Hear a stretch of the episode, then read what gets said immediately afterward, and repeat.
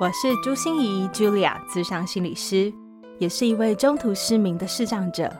在咨商室里，我听你说；在 Podcast 里，也邀请你来听我说那些肉眼看不见，但是心里却更能看到的心理学小技巧与翻转人生的故事。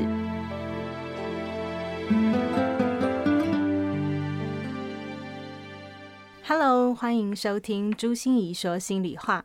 今天从心里来挖宝，我们到底要挖些什么样的宝呢？嗯，想要来跟大家聊聊。不知道啊，大家有没有面对挫折、沮丧、失意，或心情很低落的时候，很烦闷、很不快乐的时候，那些时候你都会做些什么呢？嗯，可能你会马上想到一些事情啊，比如说吃东西，呃，逛街、血拼，对不对？这个我也很爱啦。好，然后有些人还会想到哦，打电动或者是睡觉，这些舒压的方法哦，都非常的好，它绝对可以帮助我们暂时逃离这些痛苦的感受。但是，它真的能让我们快乐吗？它真的能让我们更靠近喜悦的感觉吗？嗯。今天我们就要来一起来分享一下，到底要怎么样才可以缩短那些我们低落的时间，然后能够真正能感受到快乐呢？今天来到我的物谈室的是一位创业失败的中年男子啊，你知道他来跟我讨论就是他的酗酒问题。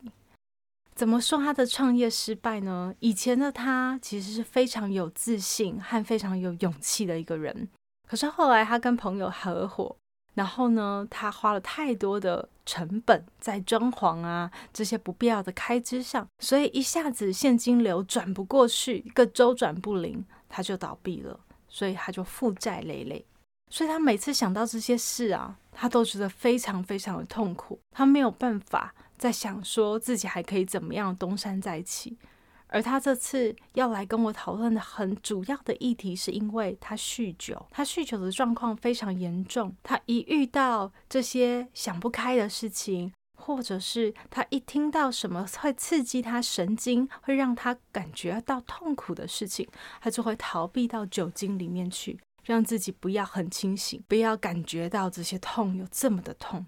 所以，即使啊，他知道，呃，他清醒了以后，身体都会有很多很多的不舒服啊、副作用啊，精神上也会有更大压力，因为只是逃避嘛，并没有解决问题，也并没有让自己更好。那他的家庭也出现了很多的危机，他的家人们对他都越来越不谅解，而且啊，他每次都充满着遗憾和后悔的感觉。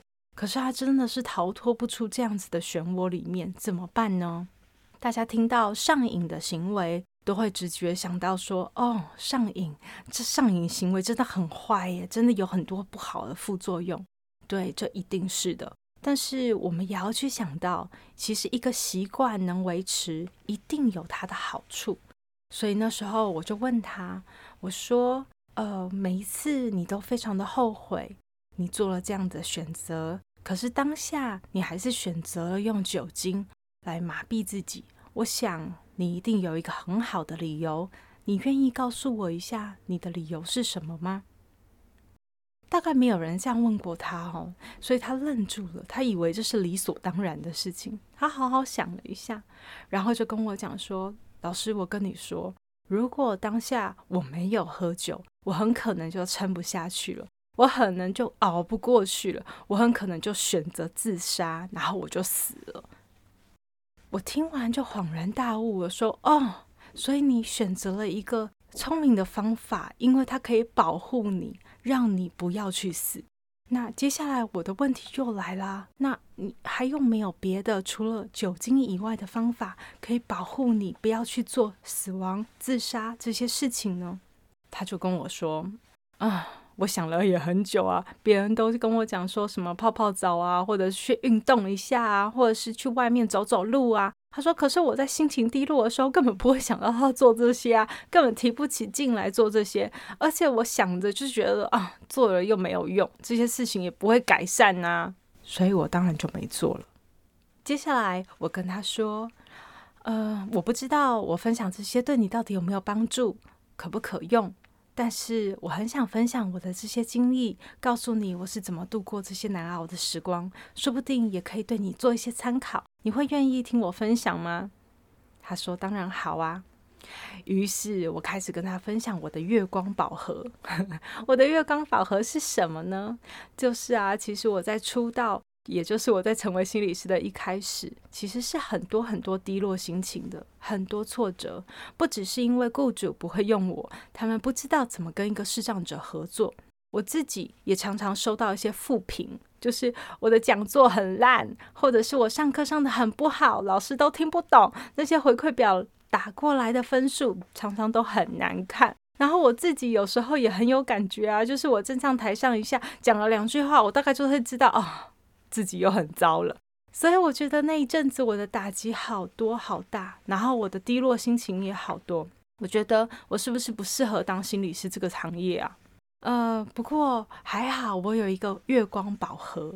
也就是我在电脑里面开了一个资料夹，把所有有关于我的工作里面好的回馈，比如说，哇，老师今天听到你这样讲，我终于明白了这个理论哦，啊，或者是有人说，哇，我听到你讲生命故事以后，我就知道我要怎么闯过这些难关了，或者是我觉得好感动哦，有些事情我都不敢跟别人说，听完你的分享以后，我愿意跟别人说了，我愿意开始敞开我自己去面对了。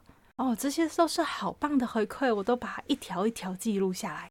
然后我也会记录自己的进步，比如说，我觉得我今天演讲还不错，诶，就是这个东西讲的还蛮清楚的。或者是我觉得我这次教材好像比较会扫，比较会搜寻嘞，我找的好像比较好。那那些东西堆叠出来的东西好像比较有含金量哦，不错不错不错，有进步这样。嗯，那我更会记录下的是。一些有关于我的初心的事情，也就是为什么我想要当一个心理师最初的原因。所以我会记录下我在台上觉得自己很有用的那种瞬间，也会在资料里面去记录下。呃，当我说了某一句话，能够去引导个案去思考他的问题，甚至能让他转念，或者是因为我很专心的倾听。所以他会感觉到很被支持、好被理解的那种感觉，我都会把它记录下我的月光宝盒里面。所以当我很低落、很低落的时候，开始不想干心理师这一行的时候，我会先把这个月光宝盒叫出来看一下，然后我看着看着，想着想着，我就会擦干眼泪，然后继续再给自己一个尝试的机会。这个方法并不是我创造的哦，其实这个方法是我们正向心理学很多的学者一起综合了好多研究以后提出来这个快乐箱的概念。快乐箱是什么啊？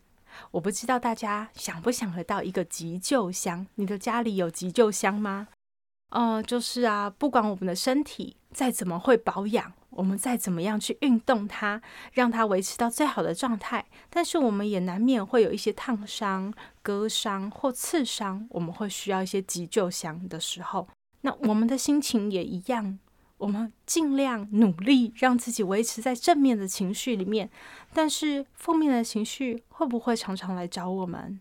它有时候就是会来袭击我们，有时候就会有一些挫折、沮丧，让我们觉得心情很忧郁、很低落。所以这是正常的，可是我们有为我们的身体准备一个急救箱，我们有没有也为我们自己的心情准备一个急救箱呢？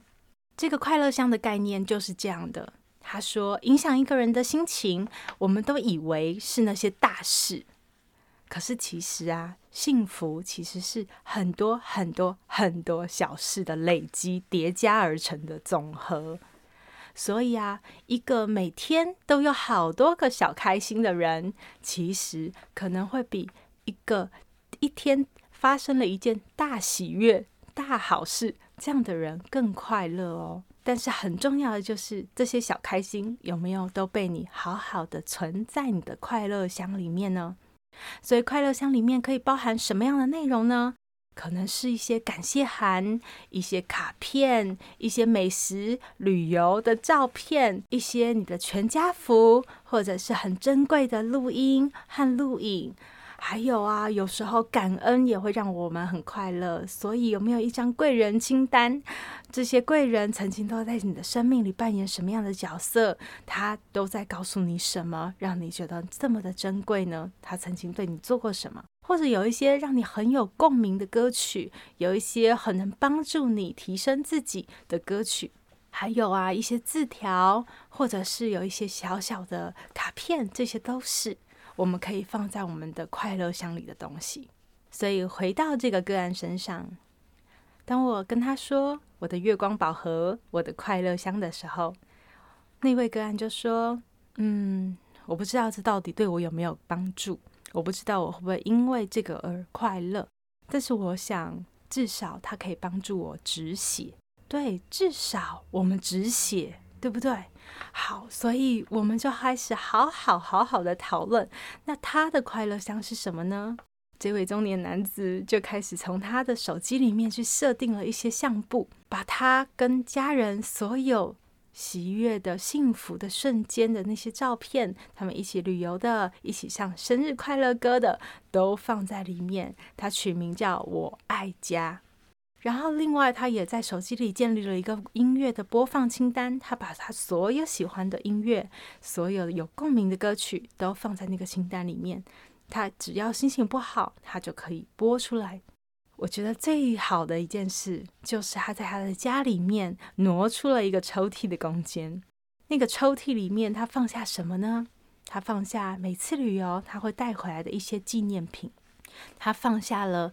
所有他的卡片，包括他的小朋友给他的父亲节卡片，包括别人给他的贺年卡，还有他也放下他的结婚纪念册，让他去回想到那个时候的美好。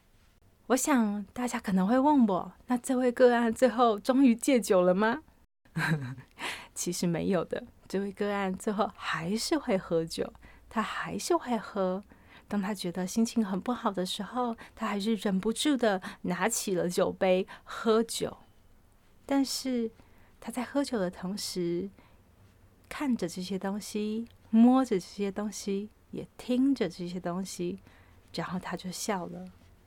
他跟我说：“他只要浅尝辄止就好了，把酒杯放下，他更有勇气去面对他新的生活。”今天想跟大家聊的，就是我们人生都有很多挫折、沮丧、不如意的时候。可能你没有像我这位个案一样遇到这么严重的状况，也可能你不会像他一样走进咨商室。但是我相信，我们每一个人都一定有一些不快乐的时候。当遇到这些低落、烦躁、忧郁来找你的时候，请为自己先打造一个充满爱与喜悦的快乐箱，让它能够成为你的保护网，让它能够唤醒你以前曾经拥有的美好。你呢？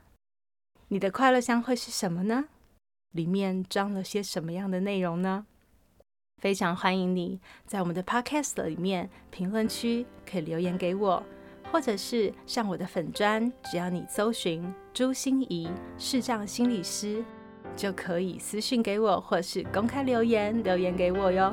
非常期待你的分享。